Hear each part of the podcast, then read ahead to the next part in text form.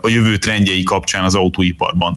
És az lesz a nagy kérdés, hogy azok az autógyártók, amelyek a klasszikus szabályok szerint működnek, tehát amelyeknek tőzsdei cégként is meg kell állniuk a helyüket, klasszikus értékelés kapcsán, és egyébként ebbe a két fontos kérdésben, amiről itt szó volt, tehát az önvezetésbe is, ugye az elektromos autók dolgaiba is fektetniük kell, azok hogyan fogják tudni ezt az egyébként rendkívül nehéz kihívást menedzselni a következő időszakban. Uh-huh. Oké, Gábor, nagyon szépen köszönjük ismét.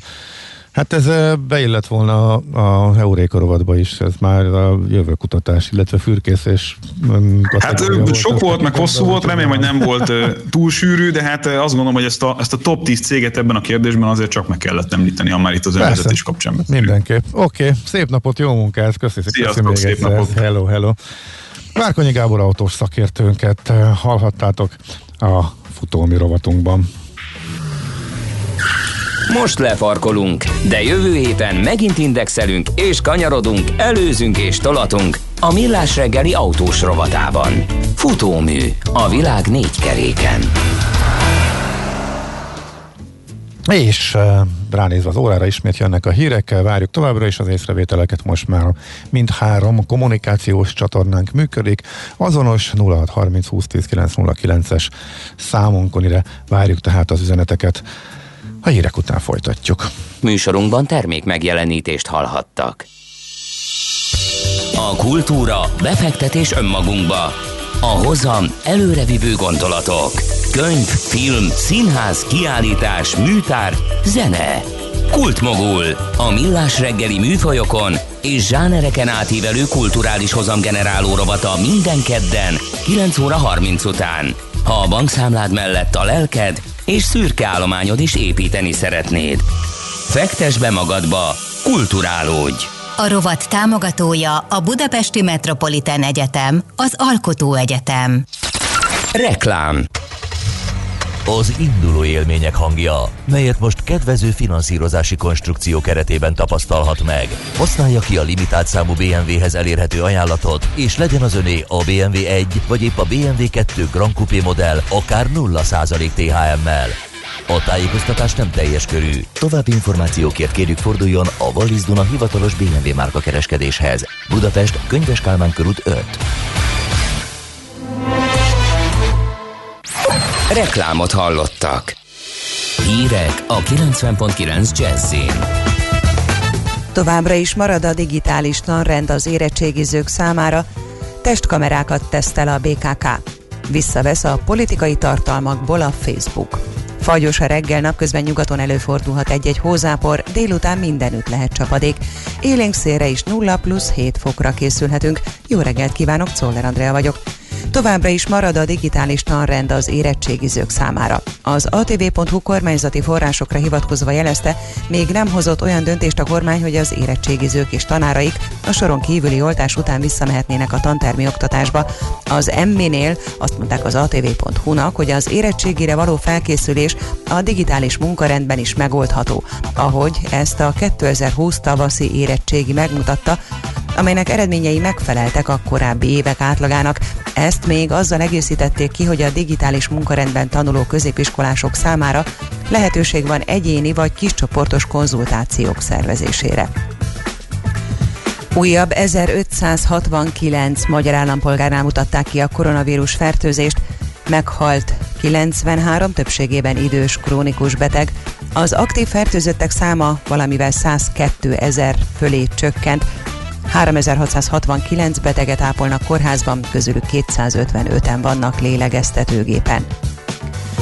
Az M1 szerda délutáni híranyagában már késztényként jött le, hogy modellt vált a Szegedi Tudományegyetem, miközben a szenátus csak pénteken fog róla szavazni, szúrta ki a Szegeder.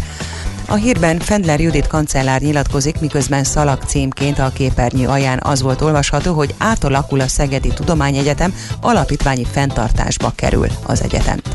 A kancellár végig jelen időben beszélt az egyetem fenntartó váltásáról, elmondta, hogy az államinak finanszírozott hallgatói létszám 5 évre biztosítva lesz, az állam 25 évre megvásárolja az egyetem szolgáltatásait, Úgy hallották, hogy bértömeg emelkedés várható idén szeptembertől 2 lépcsőben az oktatóknál, az egyetemi autonómia nemhogy sérülni fog, hanem még jobban kiteljesedik.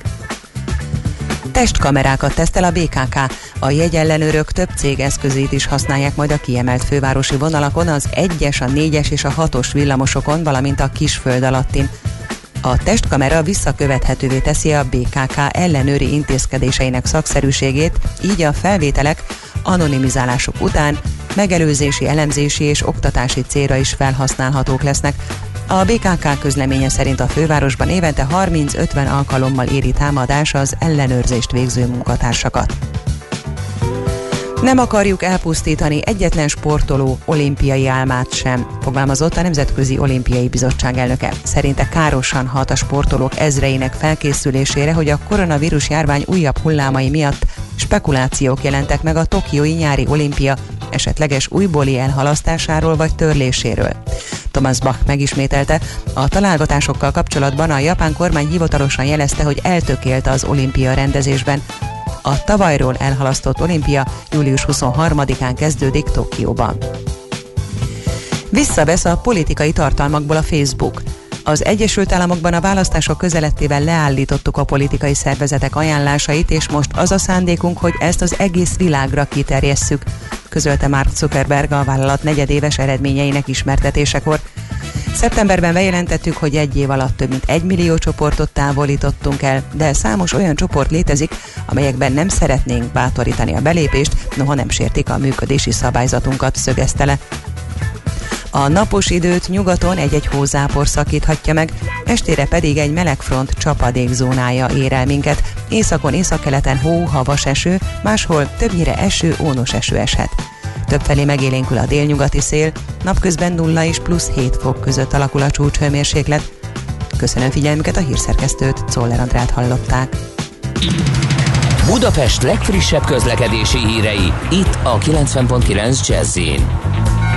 A fővárosban baleset nehezíti a közlekedést a Szilágyi Erzsébet fasorban kifelé a Hűvösvölgyi út előtt a balra kanyarodó sávban. Szintén baleset nehezíti a közlekedést Csepelen a Weiss Manfréd úton a Kis Dunasor és a Kvassay híd között, itt mindkét irányban lelassult az előrejutás. Tart a műszaki mentés az Üllői úton befelé a Kőér utca előtt a külső sávban. A második kerületben a Zugligeti úton a Szarvas Gábor út közelében elektromos közműjavítás miatt útszükületre kell készülni. A 291-es autóbusz érintett megállóját áthelyezték.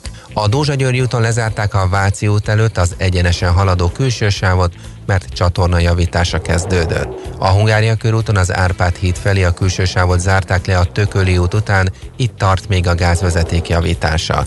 Lassú haladásra kell készülni a Hegyalja út Erzsébet híd útvonalon, a Rákóczi úton befelé, a Budai alsó rakparton a Petőfi hídtól északi irányban, a Pesti alsó rakparton a Lánchíd felé mindkét irányból. Telítettek a sávok a Hungária körgyűrűn szakaszonként mindkét irányban, az Üllői úton a Nagyvárad tér és a Nagykörút előtt, illetve a Soroksári úton befelé az Illatos úttól. Siling Zsolt, BKK Info.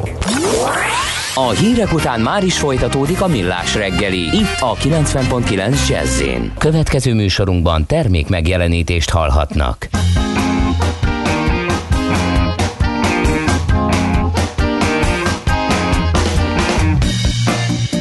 They say, baby, you learn from those you love. Well, taught me a thing or two. I got the biggest lesson of them all. The day you put me down, girl, and told me we were through. There are no aimless days, just pointless ways. Neither, baby, the past nor the future are at stake. There's nothing aimless in a lie. You're not blameless when you try. Baby, you can't, girl, behave by mistake. Understanding is easier than imagining. I get it, you're gone, but I don't know where to look. If the future's in the past, I won't be reading that book.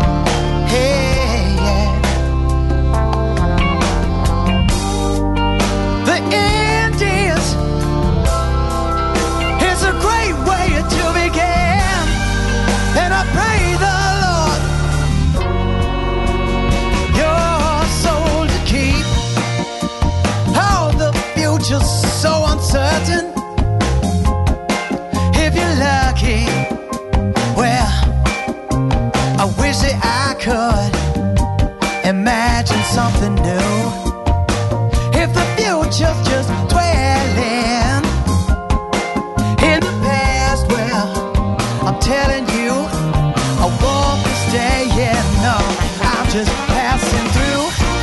Understanding is easier than imagining I get it, you're gone. But I don't know where to look if the future's in the past I want. Hey, hey, understanding is easier than imagining I get it, you're gone. But I don't know where to look if the future's in the past I won't be reading that book. Tovább szimatol a négy jó zsaru, akinek akkor van rossz napja, ha nem találják a magyarázatot. A francia kapcsolat a Wall Streetig vezet. Figyeljük a drótot, hogy lefüleljük a kábelt. Folytatódik a Millás reggeli, a 90.9 Jazzy Rádió gazdasági mápecsója. A pénznek nincs szaga. Mi mégis szimatot fogtunk. Folytatódik a Millás reggeli, jó reggelt kívánunk, fontos idő 9 óra 17 és fél perc, abban nincsen változás, hogy Mihálovics András jelentkezik egyrészt. És nem csalás, nem ámítás, Ács Gábor sem szökött meg az elmúlt percekben. Jó reggelt kívánok én, és 0630 20 10 909 SMS, WhatsApp és Viber számunk is ez. Közben egy újabb baleset is történt, ezúttal a Szilágyi Erzsébet fasorban, kifelé a Hűvösvölgyi út előtt balra kanyarodó sávban van ez a baleset, úgyhogy nagyon sok a baleset, ma reggel ez a benyomásunk, mindenki nagyon körültekintően, óvatosan vezessen. Igen, még egy balesetről érkezett ide is hozzánk információ a stúdióba, Pozsi küldte nekünk a WhatsAppon, Megyeri híd Budakarászi felhajtóján Pest felé látott komoly balesetet, még ennek a következményeit is megnézzük. De most következik az IT rovatunk. Mi az IT? Információtechnológia, azaz informatika. Az IT azonban óriási üzlet is, mindennapjainkat befolyásoló globális biznisz. Honnan tudod, hogy a rengeteg információból mi a hasznos? Hallgasd a Millás reggeli IT rovatát, ahol szakértőink segítenek eldönteni, hogy egy S-hírforrás valamely P-valószínűséggel kibocsátott H-hírének az információ tartalma 0 vagy 1. Van az Európai Uniónak digitális stratégiája, ez az egyik téma lesz ma reggel, hogy mit akarnak tulajdonképpen ezzel a digitális stratégiával Brüsszelben, de ma van egyébként az adatvédelem nemzetközi napja is, és szerkesztő úr azt mondta, hogy az IT-ben erre mindenképpen térjetek ki, úgyhogy kitérünk az adatvédelem nemzetközi napjára is. A vonal túlsó végén pedig Mádi Nátor Anett, a Cyber Services nemzetközi üzletfejlesztésért felelős vezetője, a Women for Cyber alapítvány elnöke is ő. Jó reggelt! Jó reggelt! Sziasztok! Szia! Hát először beszéljünk egy kicsit az adatvédelem nemzetközi napja alkalmából, hogy adatvédelmi szempontból hogy áll a világ és benne Magyarország, mik a benyomások? Milyen értelemben próbáljuk a benyomásokat megközelíteni? Hát a te szubjektív benyomásaid. Az én szubjektív benyomásaim? Hát, ez egy jó kérdés, nem biztos, hogy népszerű leszek a véleményemmel, de azért vágjunk bele. Alapvetően arról van szó, hogy az elmúlt néhány évben az adat erőforrássá vált, aminek van egy olyan természetes következménye, vagy ilyen logikai következménye, hogy elkezdtük nagy erőkkel monetizálni az adatot, ami azt jelenti, hogy mindenféle megközelítési, alapvetően gazdasági szükségletek által vezérelt megközelítésekből kezd kialakulni az, hogy mondjuk egy meghatározott mennyiségű vagy nagyságú adatszettnek mennyi az ára. Ugye mindennek annyi az ára, amennyit adnak érte a piacon valójában, a gyakorlatban. Ez az egyik dolog, ami szerintem abszolút prominens, tehát hogy az adat most már belekerült abba a körbe, amit az emberek rendszeresen adnak és vesznek. Ez az egyik szempont, a másik szempont pedig az, hogy politikai és gazdasági vagy államigazgatási szabályozási szempontból megjelentek, most már gombamódra elszaporodtak azok a szabályozók, amelyek az adatnak a felhasználhatóságát szabályozzák, nem feltétlenül pénzügyi szempontból, hanem sokkal inkább magáról a felhasználási módról szólva, vagy ebből a szemszögből megközelítve, és a két dolog sok esetben nehezen találkozik. Ráadásul földrészenként, vagy inkább azt mondom, hogy politikai rendszerenként és állam államonként is nagyon komoly eltérések vannak. És ez egy, hát laikusok számára szerintem kevéssé sikeresen navigálható környezet. Uh-huh. Igen, és elég a laikusok számára csak az ijesztő dolgok jutnak át, például, hogy vagy mire használják például a kínaiak az adatainkat, meg szoktuk ostorozni a Facebookot, hogy ő mire használ bennünket, mint adatokat. Az EU digitális stratégiájára átkanyarodva ezen a helyzeten, ez például változtat? Igenis, meg nem is. Azt gondolom, hogy önmagában egy stratégia az nem változtat gazdasági alaphelyzetet, mert akkor hasznos egy stratégia, hogyha ahhoz olyan kötelezően végrehajtandó törvények és rendeletek készülnek, amelyek a gyakorlati alkalmazását, tehát gyakorlatba átveszik ezt a dolgot, tehát alkalmazhatóvá teszik. Ennek a folyamatnak egyébként ezt értem, csak hogy egy picit így a hallgatókat és kontextusba helyezzük, azt értem, hogy a digitális stratégia, az EU digitális stratégia körüli, hogy mondjam, sajtó vízhang, az felkavarta egy picit ezt az állóvizet, a szakmai és a kevésbé szakmai állóvizet is, de azt kell, hogy mondjam, hogy az EU-nak az a fajta törekvése, hogy az adatfelhasználhatóságát gazdasági szempontból és társadalmi szempontból is leszabályozza, az nem új dolog. Tehát a mindenféle technikai adatok felhasználásától kezdve, aztán átevezve arra a területre, hogy a személyes adatok felhasználhatóságáról lett szó, vagy arra került a fókusz, az EU ezt a szabályozási folyamatot 2013-ban masszívan megkezdte. Az első olyan stratégiai output, ami ennek az eredménye, az az NIS Directive, a Network and Information Security Directive, akkor utána jött a GDPR, utána jött a Cyber Security Strategy, Cyber Security Act, a Strategy-nek a megújítása, mert ez még egy korábbi dolog. Tehát nem az történik, hogy egyszer csak a semmiből lett egy európai digitális stratégia. Mindenfajta előkép nélkül. Azt gondolom, hogy ez akkor lenne jó, akkor közelítenénk meg jól, hogyha kontextusba helyeznénk. És akkor jó, helyezzük is ezt kontextusba, mert nem akarnánk annyira leegyszerűsíteni ezt az európai digitális stratégiát, hogy mondjuk azt mondanánk, hogy a tech óriásoknak a megregulázására szolgáló törekvés, mert ennél azért jóval többről van szó. Igen, azt hiszem én is, hogy ennél sokkal komplexebb a dolog. Alapvetően a tech óriásoknak a megregulázása az szerintem nem politikai szükséglet, hanem gazdasági.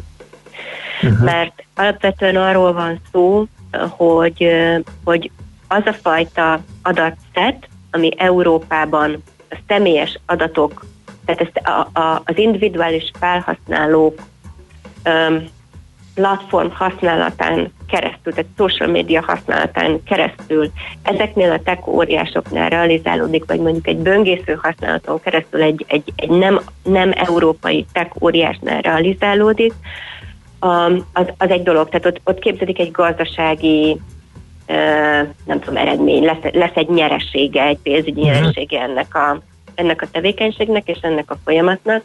Az európai digitális stratégia áttételesen nem azt célozza, hogy politikailag legyen szabályozva ez a kérdés, hanem azt célozza, hogy gazdaságilag legyen több előnye Európának abból, hogy valaki, vagy valakik, valamelyik gazdasági társaságok, európai magánszemélyek és cégek adatait használják, és azt Európán kívül monetizálják. Ez egy érdekes felvetés, tekintve, hogy Európának nincs tech óriása. Akkor hiába szabályozza Európa ezt a digitális világot, amiben élünk, hogy fogja tudni rákényszeríteni az akaratát azokra, akiket itt célba vesz? Nagyon szívesen beszélek erről mondjuk másfél órában 2 levegővétellel, de megpróbálom lerövidíteni. Jó? Alapvetően arról van szó, hogy a digitális stratégia az egy olyan további törvénykezési folyamatnak ágyaz meg, aminek remélhetőleg az lesz a kimenete, hogy a jelenlegi digitális közös piaci struktúrát meg tudja változtatni. Jelenleg az van, hogy, mint ahogy te is mondtad, nincs európai techóriás. Európa 2012-13 óta nagyon komoly gazdasági energiát fektet abba, tehát fundokat konfigurált fel, irgalmatlan mennyiségű, tehát euró milliárdokat öntött abba a folyamatba, hogy Európában legyen működtethető és nagyon jó kimenettel bíró, vagy nagyon jó kimenetet nyújtani tudó innovációs ipar, ilyen R&D, cybersecurity R&D, vagy IT R&D.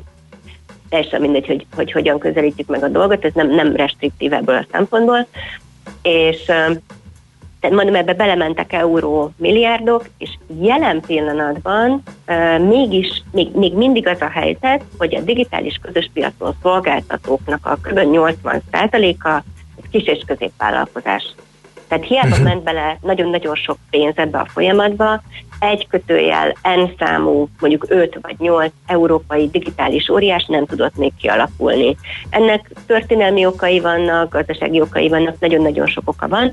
Alapvetően az is probléma, hogy Európa egy picit elkésett ezzel a dologgal, mert amikor Európa rájött, hogy saját magát kellene fejlesztenie, vagy kellene ilyen sajátot csinálnia, addigra a felhasználók nagy része már nem európai szolgáltatóknak a szolgáltatásaival dolgozik. Igen. Másik oldalon viszont valamit kezdeni kell azzal a helyzettel, hogy Európában ez a fajta kis- és középvállalkozói réteg, amelyik a piac 80%-át adja szolgáltatási szempontból, valójában nagyon-nagyon kevéssé részesül a piac által elméletileg nyújtható gazdasági előnyökből, tehát nagyon kevés hasznot realizál. És a digitális stratégia, ha valaki rendesen elolvassa, picit belenéz, mögé néz, és végig gondolja, hogy miről szól, valójában erről szól, hogy a piacot úgy konfigurálja át, hogy az európai kis- és középvállalkozások, vagy a közép- és még nem nagyon nagy vállalkozások valamilyen fajta olyan gazdasági előnyhöz, relatív gazdasági előnyhöz juthassanak, hogy több támogatást vehessenek fel. Tehát a digitális stratégiát mindenképpen szükséges összeolvasni azzal, hogy a 21-27-es finanszírozási ciklusban Európa központilag és nemzetállamokra lebontva, vagy EU-s tagállamokra lebontva milyen finanszírozási struktúrákkal dolgozik. Ha ezt a kettőt összeolvasod, akkor rájössz, hogy ez egy gazdasági stratégia, és jóval kevéssé politikai. Jó, akkor még ijesztőbb a helyzet. Mondom, hogy mi jutott eszembe. Gazdasági stratégia, pénzről van szó, a techóriásoknak pedig aztán pénzük van dögivel. Sikerre vihető egy ilyen európai digitális stratégia európai versenyző nélkül a techóriások ellenében? Hogy látod? Nyilván az lenne a triviális válasz, hogy nem. De nekem nem ez a véleményem. Nekem sokkal inkább az a véleményem, hogy Európának azzal együtt, hogy már nagyon régóta nem Európa a világ közepe, mégis van egy olyan fajta hozzáadott értéke, ami Európából nézve nem látszik. Viszont bármilyen más régióból nézve ilyen kiugróan különleges és abszolút vonzó a mai napig, teljesen mindegy, hogy Afrikából, Ázsiából, vagy nem tudom, Latin-Amerikából nézed. Az van, hogy ez a fajta személyes adatvédelem priorizálása, ami a GDPR-ral jött be a gazdasági köztudatba, a gyakorlatba, és valójában a politikai köztudatba is, ez egy abszolút unikális sztori. És érdekes módon azt látjuk, hogy nem az van, hogy a GDPR az egy ilyen relatív, de már érezhető gazdasági versenyhátrányt jelent Európában, hanem egyre több ázsiai állam kezdi el alkalmazni, sőt, nagyon érdekes, hogy Európán kívül az első olyan állam, ahol ratifikálták a GDPR-t, tehát kötelezően törvényre emelték, az Japán. Tehát van, nagyon érdekes hatása van, azt már látjuk, hogy tisztítja a piacot technikailag, tehát egyre inkább csak olyan szolgáltatások jeleníthetőek meg Európában és azokban a nem európai államokban üzemszerűen, ahol a GDPR törvényi erőre emelkedett, tehát kötelező megfelelni neki, amelyek a személyes adatok kezelését egy egészen más dimenzióba helyezik. Tehát az a fajta ilyen korlátlan abúzus, amit most kicsit meg ilyen populista leszek, amit adott esetben egy tech óriás elkövethet egy személyes adattal, az a GDPR-ral jóval kevéssé válik lehetővé, legalább elméletben. Nyilván szerintem én nem tudom, 20-30 év mire átmegy teljes egészében a gyakorlatban ez a sztori, de valahol el kell kezdeni. Uh-huh. Tehát az emberek azt felejtik el, hogy egy ilyen nagyon-nagyon ilyen pioneering szakaszban vagyunk, úgy általában a digitalizáció tekintetében. Ez kicsit olyan, mint ha visszagondoltok az első ipari forradalomra, meg a második ipari forradalomra, hogy tehát a géprombolás időszaka jön be nekem vizuálisan, meg mentálisan, hogy vannak sokan, akik értik, hogy kell gép, mert az jó lesz, meg lehet jól felhasználni, de lehet, hogy egy picit még többen vannak még, akik félnek ettől, nem értik, azt gondolják, hogy ez az életminőségüket negatívan fogja befolyásolni, és így ellenem. Uh-huh. És aztán van egy határozott kisebbség, amelyik felismeri az ebben rejlő populista előnyöket, és elkezd rápolitizálni.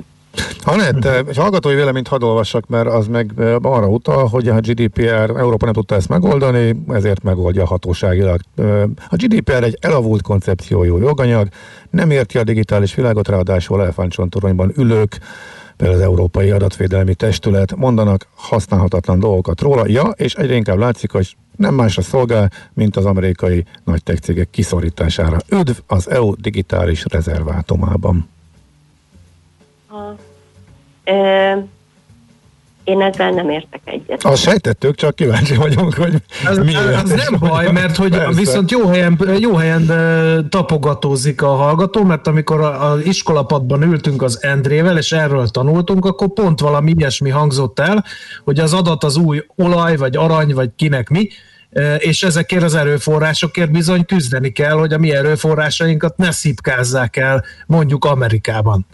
Tehát valahol jó helyen kapvizsgál a hallgató, nem? Abszolút jó helyen kapizsgál a hallgató, csak valószínűleg egy kevésbé optimista hallgatóról van szó, és egy olyan hallgatóról van adott esetben szó, aki türelmetlen is egy picit. De akkor beszéljük a GDPR-ról, mert végül is ugye az adatvilágnapja van, vagy adatvédelem világnapja. Mindegy, tehát hogy fókuszban van az adat a mai napon. A GDPR-nak két zseniális alapvetése van szerintem, függetlenül attól, hogy mondjuk az Európai Adatvédelmi Hatóság mennyire elefántcsontorony jelleggel űzi a tevékenységét, avagy sem. Erről is lehet vitatkozni, de ezt én nem nyitnám ki, mert én klasszikus értelemben véve adatvédelemmel nem foglalkozom, tehát erről inkább mások nyilatkozzanak. De a GDPR technikai szempontból két dolgot mindenképpen elkezd kikényszeríteni. Az egyik a security by design alapelve, a másik pedig a privacy by design. És hogyha az egész sztorinak annyi kimenete van a gyakorlatban, hogy kötelező olyan, tehát egy ilyen basic requirement, egy ilyen alapvető elvárás lesz olyan rendszereket fejleszteni és kizárólagosan működtetni, legalább Európában, amelyek jóval biztonságosabbak már a fejlesztési szakaszban is, mint ahogy 3 évvel ezelőttig, vagy 4 évvel ezelőttig ez volt, akkor már ezzel irgalmatlan nagyot nyertünk.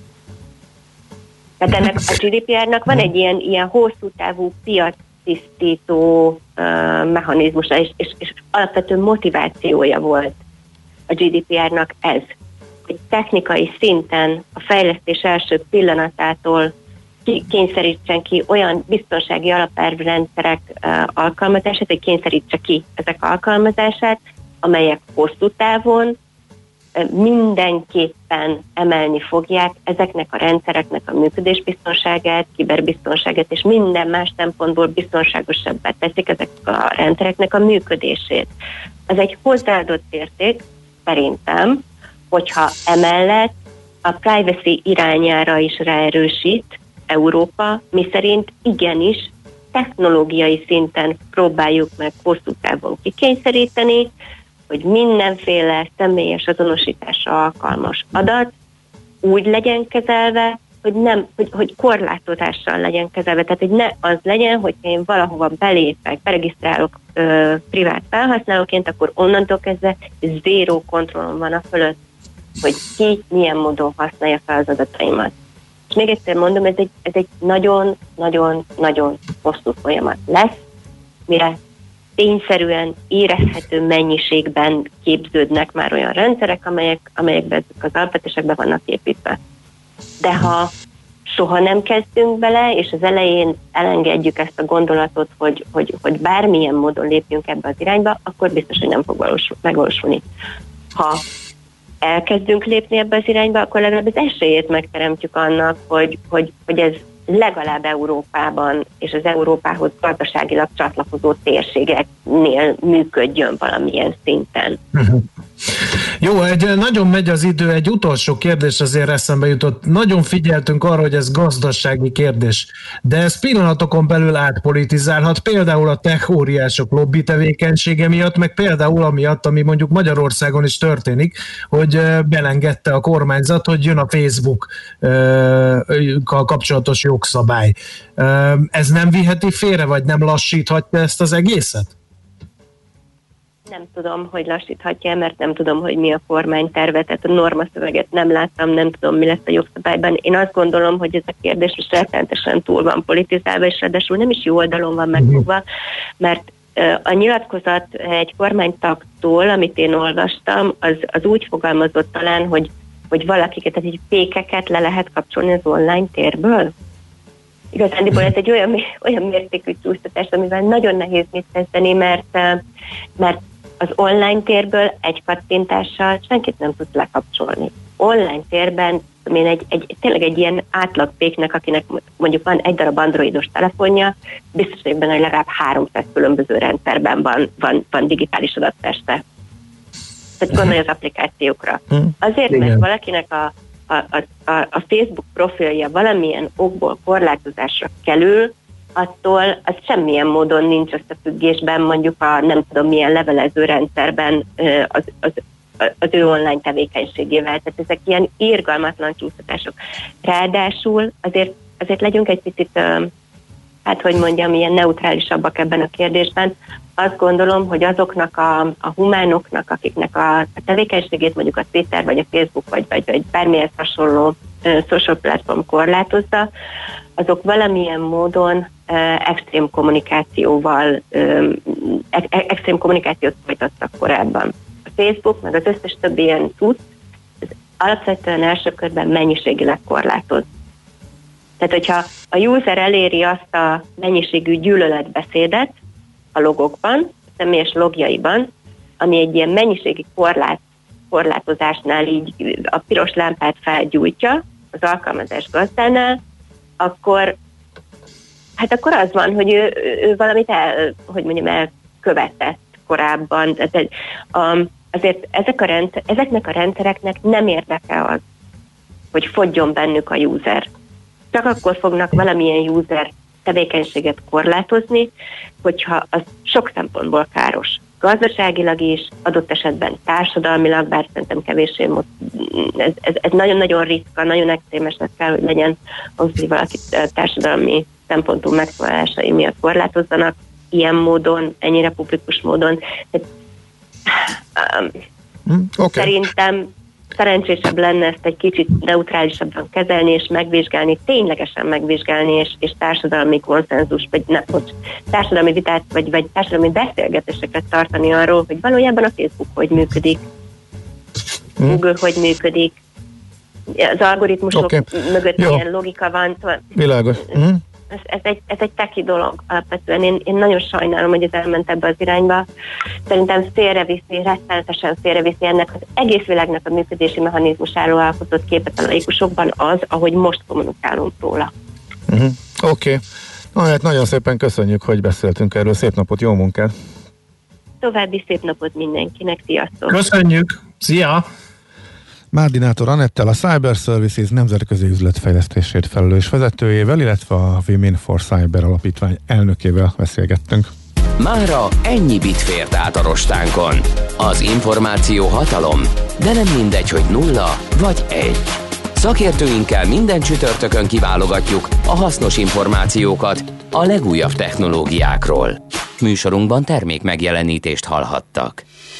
Rövid hírek a 90.9 Jazz-in.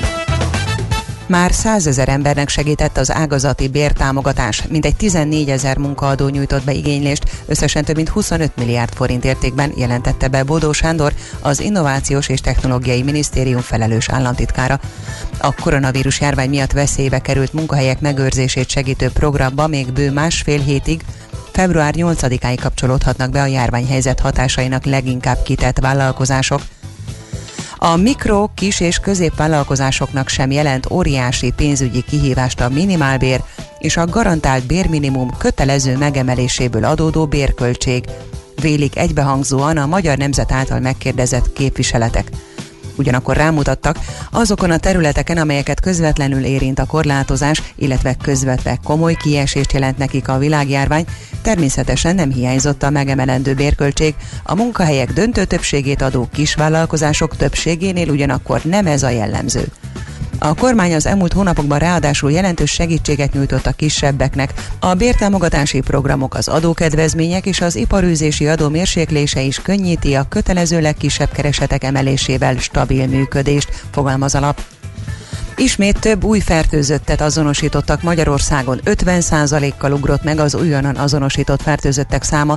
A kellemetlenséget az jelenti, hogy a pozitív aránya az elmúlt időszakban megszokottnál magasabb lett, fogalmaz az enfor.hu.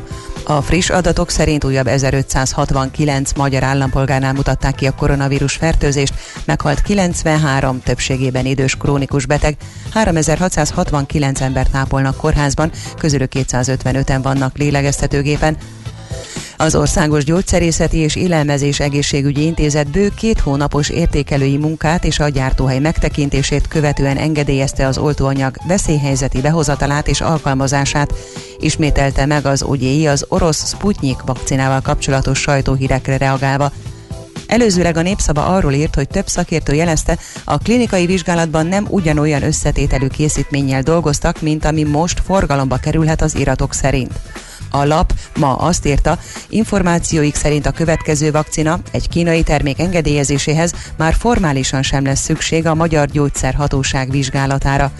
Készül ugyanis egy olyan kormányrendelet módosítás, amely automatikusan lehetővé teszi egy vakcina vészhelyzeti alkalmazását, arra hivatkozva, hogy azt más országokban már használják. Csalókra figyelmeztetett a főtáv. Illetéktelenek magukat a szolgáltató munkatársának kiadva próbáltak csalással bejutni lakásokba. Hangsúlyozták, hogy a társaságnak nincs olyan szolgáltatása, amiért a helyszínen készpénzben kellene fizetni. Nyílászárók cseréje pedig nem tartozik a tevékenységi körükbe.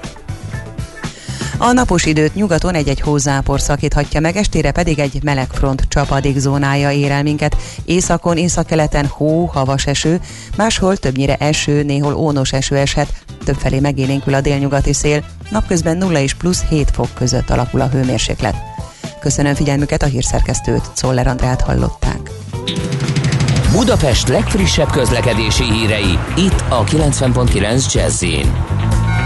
A fővárosban megszűnt a forgalmi akadály Csepelen a Weiss Manfréd úton, a Kis Dunasor és a Kvassay híd között, illetve az Üllői úton befelé a Kőér utcánál a külső sávban. Tart még a helyszínen és a Szilágyi Erzsébet fasorban kifelé a Hűvösvölgyi út előtt a balra kanyarodó sávban. Továbbra is erős a forgalom az Erzsébet hídon Pest felé, a Rákóczi úton befelé, a Hungária körgyűrű szakaszonként mindkét irányban, az Üllői úton befelé a Nagyvárad tér és a Nagykörút előtt. Lassan lehet haladni a Bajcsy-Zsilinszky úton és az Andrássy úton befelé az Erzsébet térnél. A Dózsa György úton a Váci út előtt lezárták az egyenesen haladó külső sávot, mert csatornajavítása kezdődött. A Hungária körúton az Árpád híd felé a Tököli út után a külső sávot zárták le gázvezeték javítása miatt. Csepelen lezárták a Kolozsvári utcát a Katona József utcánál, mert csatornát javítanak, ezért a Rákóczi tér felől Zsák utca lett. A 152-es autóbusz Kolozsvári utca megállóját a Katona József utcába helyezték át.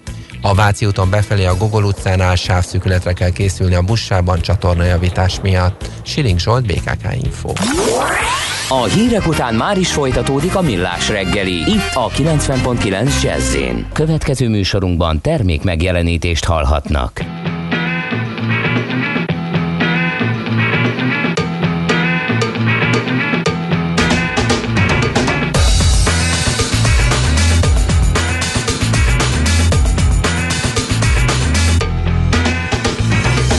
Less conversation, a little more action, please. All this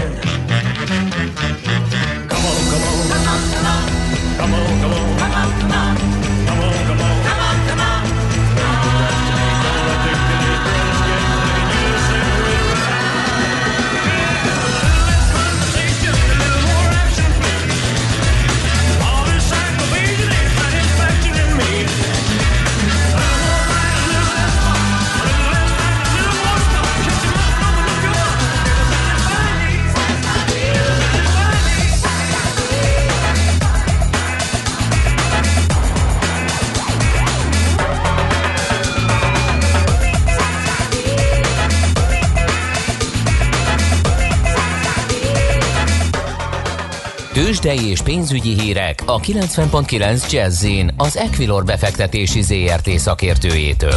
Equilor, 30 éve a befektetések szakértője. Török Lajos vezető elemző a vonalban. Jó reggelt, szia! Jó reggelt, sziasztok! Nos, hát a Wall Street 3 hónapja nem látott mértékben esett, és ma is lefelé áll a határidős mutatók alapján a nyitás. Gondolom, hogy ez azért nem a jó irányba, vagy nem a pozitív irányba mozdítja az árfolyamokat Budapesten se. Igen, azért Budapesten is enyhe pirosban nyitottunk, de közel nem akkorában, mint Európában vagy a tengeren túl, amelyik 0,3%-os mínusz mutat a Bux Index, viszont 43 ezer pont alatt vagyunk, ami azért egy fontos technikai, illetve lélektani szint. Ha az egyéni papírokra nézzünk, azt látjuk, hogy az OTP 13.270 forinton 0,2%-os mínuszban, a MOL 2204 forinton 0,2%-os mínuszban, a Richter 8160 forinton 0,4%-os mínuszban, még a Magyar Telekom 395,5 forinton 0,6%-os mínuszban, tehát a nagy papírok mind mínuszban, de azért közel nem olyan vészes a helyzet, mint Európában, és egyébként a kis papíroknál se sokkal jobb a helyzet, tehát nem nagyon vannak zöldbe papírok a budapesti értéktőzsdén se. Hogyha Európára tekintünk, azért itt még nagyobb eséseket látunk, a DAX-in 1,7%-ot csökkent már a reggeli kereskedésben, és Franciaországban is közel 1%-os a mínusz, a tengeren túli határidők is 0,4, illetve 1,1% közötti esést mutatnak, a legerősebb egyébként relatív a Dow Jones Index, itt ugye 0,4%-os a csökkenés, az S&P 500-nál 0,7%-os mínusz látunk, míg a Nasdaq 1,2%-ot gyengült. Szerinted meddig lehet hatás ennek a short squeeze, hát nem is tudom, biztos kitalálnak van jó nevet, short squeeze bulinak, hogy a kis befektetők hát kiszorították, és zárásra kényszerítették a nagy intézményi shortosokat, árrobbanás volt a kisebb papírok piacán, itt már milliárdos veszteségekről érkeznek hírek a hedge fundok házatájáról, és ez kiadhatott a nagy részvényekre is, hogy más pozíciójukat is zárniuk kellett esetleg, és emiatt eladhattak részvényeket, szóval ez szerinted egy-két napos történet, vagy azért akár középtávon is kiadhat a hangulatra? Hát középtávon nem is, de következő napokban mindenképpen, és hogy egyébként nézzünk kisebb papírokra, azt látjuk, hogy például a Nokia-nál is 30%-os emelkedés van, például ma reggel itt szintén egy hasonló történet alakulhat ki. Itt Európában ugye tegnap láttuk, hogy az AMC és a GameStop részvényei is mit csináltak, ugye, bár ugye most aftermarket történt egy kicsi hűlés, úgyhogy meglátjuk, hogy mi fog történni. Az biztos, hogy itt azért óriási mozgások várhatók még a következő időszakban is, most már ugye azt is halljuk, hogy a szabályozó oldalról is kezdenek fontolgatni dolgokat, bár érdekes, hogy miért a kisbefektetők irányába támadnak, és miért nem azokat a hedge fundokat próbálják szabályozni, akik 130-150%-os sortállományt építettek ki egy részvényvel, ami sokkal kockázatosabb, mint az, hogy pár fórumozó ezt észrevette és megpróbál belőle profitot realizálni, tehát ez egy érdekes kérdés. Minden esetre az biztos, hogy a következő napokban még erre érdemes lesz figyelnünk, és mindenképpen óriási mozgásokat fogunk látni a következő időszakban az ilyen kisebb papíroknál. Oké, Lajos, nagyon szépen köszönjük, szép napot, jó munkát! Köszönöm, viszont! Szia! Török Lajos vezető elemzővel beszélgettünk a tőzsdenyitásról, a Budapestről, illetve az amerikai óriási short, hát nem is tudom, nincs még ennek pontosan neve, annak az esemény sorozatnak, amelynek keretében fórumokon, internetes fórumokon összeálló kis befektetők hát óriási short zárásokra kényszerítettek nagy befektetőket, és ennek komoly hatása van a tágabb piacra is. Tőzsdei és pénzügyi híreket hallottak a 90.9 Jazz-in az Equilor befektetési ZRT szakértőjétől. Equilor, 30 éve a befektetések szakértője.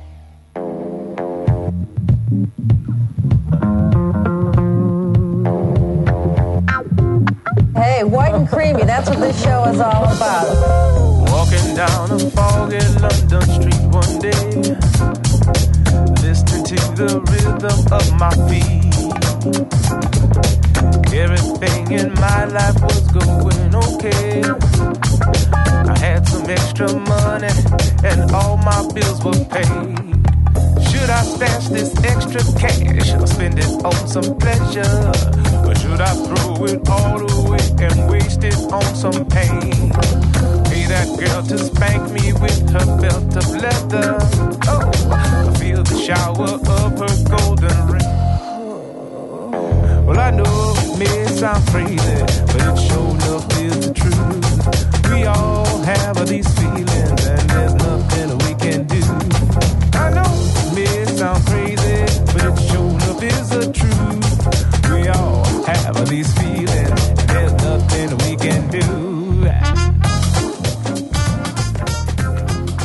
NOPQ, a nagy torkú. Mind megissza a bort, mind megissza a sört.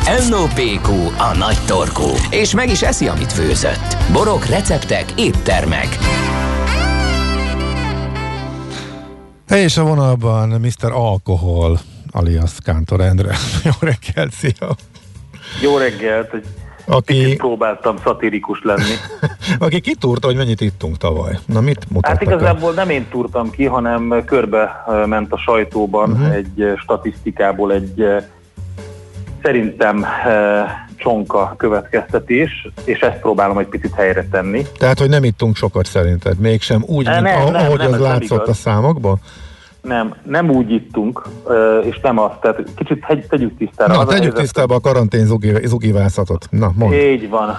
Tehát először is tisztázzuk az első kérdést, hogy alkoholisták vagyunk-e? Azok vagyunk. Tehát ez teljesen sajnos statisztikákban kiderül, hogy az uniós átlag szinte dupláját költik a magyarok szeszesitalra, a WHO statisztikákban is igen előkelő helyen vagyunk alkoholizmusban, és ez betegségnek is lehet felfogni, szenvedélybetegségnek és népegészségügyi kockázatnak Magyarországon. Tehát ez kvázi egy ilyen disclaimer az elejére, de akkor most nézzük meg, hogy mi igaz abból, ami körbe söpött a sajtóba. Az történt, hogy az m4.hu-n megjelent egy cikk, ami a NAV jövedéki statisztikákra alapozva megállapította, hogy jelentősen megugrott 2020-ban az alkoholfogyasztás Magyarországon, mert hogy 2020 februárjában, amikor a járvány hírére a lakosság nagy felvásárlásokba kezdett, akkor 80%-kal ugrott meg az alkoholfogyasztás, írják ők,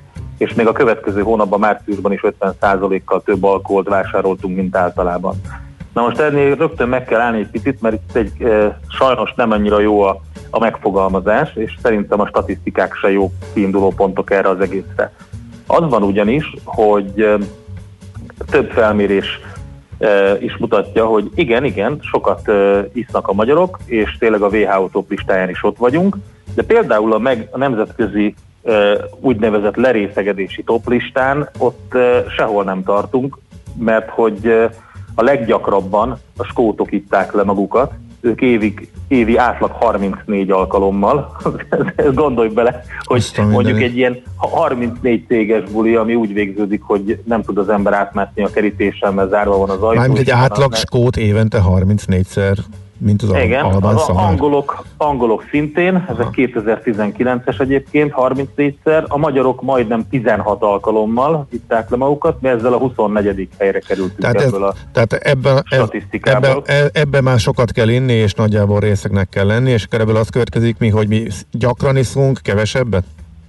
Nem, ez csak azt mutatja, hogy azért a lerészegedés és az óriási ivászat az Európában egyébként mindenhol a WHO statisztikája szerint nagy probléma, de azért annyira nem vagyunk mi elől, mint az adatok mutatják. Ez az egyik, de ez csak egy ilyen mellékes információ. Ezt nem értem, hát az adat, amit mutat, az van, tehát az tény, akkor most ezt nem értem. Igen, az a lerészegedési toplista azért ez nem egy reprezentatív adat. Ez egy kutatócsoport által italozási szokásokat vizsgált valami, amiben 1/3-2/3 arányban voltak nők és férfiak, 25 év fölötti, a válaszadók 6%-a nem ivott egyáltalán 2019-ben. Csináltak egy statisztikát, ez egy érdekes. Világos, az érdekesség önbevallásos alapon. Na de hát eladott alkoholból ki lehet indulni, hát annál pontosabb adat nincsen. Tehát azért... De van, ugyanis az eladott alkohol az a kereskedelemben eladott alkohol. És miközben az összes cég, borászat, sörgyár és mindenki arról számolt be, hogy sínylődnek a karantén alatt, konkrétan a nagy iparági szereplők, a Dreher, Heineken, Borsodi, Pécsi Sörfőzde, Carlsberg, arról számolt be, hogy 16%-os visszaesés volt a fogyasztásban a karantén ideje alatt. Ugyanerről számoltak be nekem személyesen olyan borászatok, akik főleg a HoReCa szegmensben értékesítenek. És akkor itt jön a magyarázat.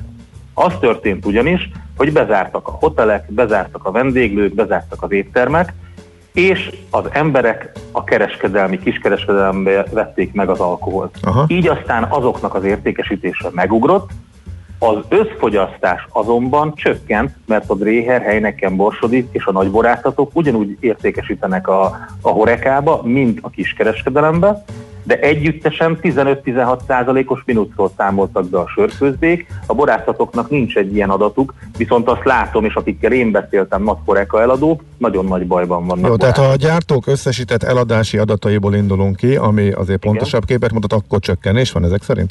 Igen, akkor összesítve csökkenés van. Ami viszont a kiskereskedelmet mutatja, abban viszont kiugró emelkedés van. Uh-huh. Na most ebben az a baj, hogy egy napstatisztikából nem lehet kiindulni, szerintem. Egy egy nagy összehasonlító cikkbe az egyik adatot adhatja.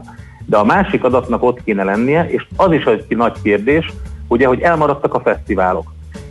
Minden ilyen jellegű elmaradt, ahol rengeteg alkohol fogy.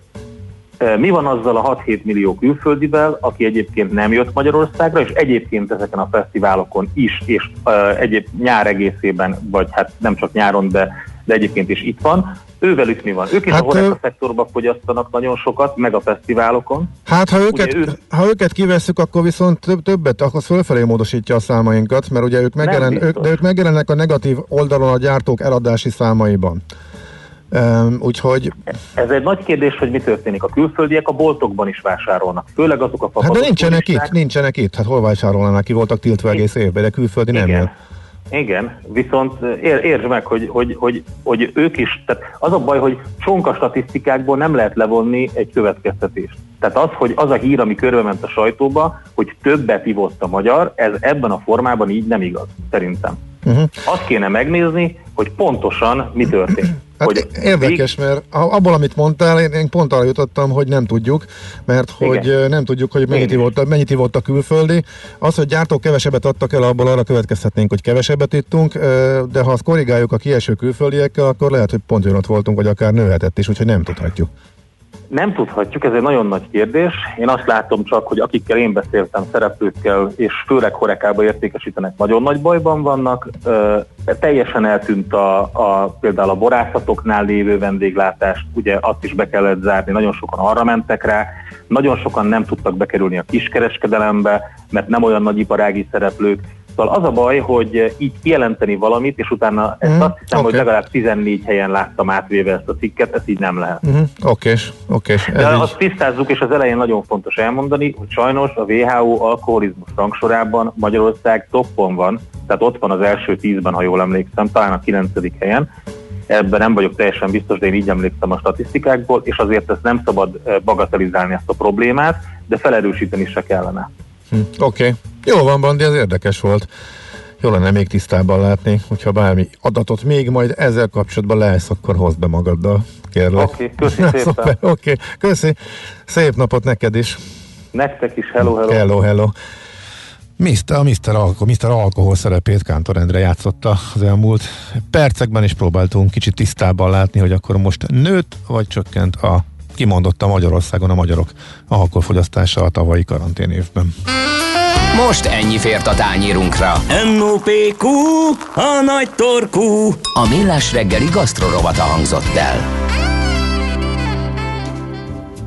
És akkor annyi maradt már csak nekünk, hogy elköszönjünk, kellemes napot kívánunk, közben a házitról utolsó üzenete csalt némi mosolyt az arcomra, de most néhányat már kihagytam, ezt most már nem fogom beolvasni, de kaptuk az évet rendesen, úgyhogy ő is elköszönt, mi is elköszönünk. Holnap Gede kollégával folytatjuk, és egyébként kicsit meg is lepett, hogy hány hallgató kérdezte folyamatosan ezt a short squeeze, a Wall Street-i nagy ügyet. Noha beszéltünk róla többször is, de mindig jöttek újabb hallgatók, akik valószínűleg később kapcsoltak be, úgyhogy holnap is fogunk erről majd beszélni, főleg, hogy állami szinten van Amerikában most már a szabályozás kérdése is, illetve óriási vita van, hogy ki itt a hunyó és mit lehetne csinálni, úgyhogy ezzel és még sok egyéb más érdekessel terveink szerint folytatjuk, tehát holnap Gede kollégával. Szép napot kívánunk, sziasztok!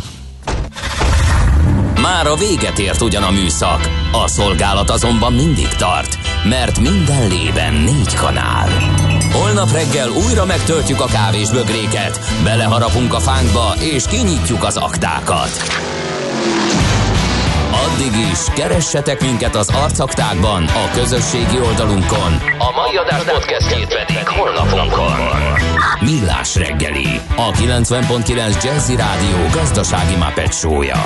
Ha csak egy műsorra van időd idén, tégy róla, hogy ez legyen az.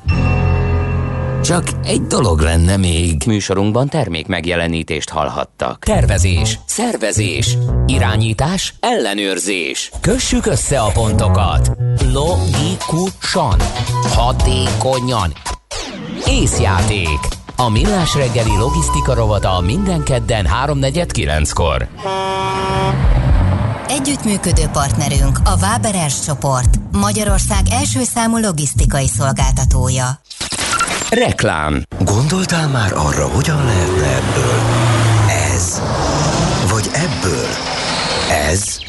Ha igen, mutasd meg nekünk! Az MVM Edison Startup versenyen azokat az ötleteket keressük, amelyek képesek befolyásolni a jövőnket, hogyan hasznosítsuk jobban az energiát, legyen hatékonyabb a munkánk és jobb a világunk. Jelentkezz 2021. január 31-éig a most induló és idéntől az érett szakaszban lévő fejlődő vállalkozásoddal is az mvmedison.hu-n. Az induló élmények hangja, melyet most kedvező finanszírozási konstrukció keretében tapasztalhat meg. Használja ki a limitált számú BMW-hez elérhető ajánlatot, és legyen az öné a BMW 1 vagy épp a BMW 2 Grand Coupé modell, akár 0% THM-mel. A tájékoztatás nem teljes körű. További információkért kérjük, forduljon a Wallis Motor Pest hivatalos BMW márkakereskedéshez. Budapest, Hungária körút 95. Reklámot hallottak. Hírek a 90.9 Jazz-in. 2 hete nem volt ennyi új fertőzött itthon. A magyar gazdaság idén 3,1, ezen belül az építőipari termelés 5%-kal bővülhet. Kínában vizsgálódik a WHO, az áldozatok hozzátartozóival nem beszélhetnek. Napközben nyugaton előfordulhat egy-egy hózápor, délután mindenütt lehet csapadék, élénk szélre is 0+7 fokra készülhetünk. Jó napot kívánok, Czoller Andrea vagyok. Idén 96,1 milliárd forintot fordít a kormány az alapellátásban dolgozó több mint 18 000 orvos és szakdolgozó bérének emelésére. Kásler Miklós, az Emberi Erőforrások minisztere a Facebook oldalán közölte, az érintettek jövedelme a szakellátásban résztvevőkével azon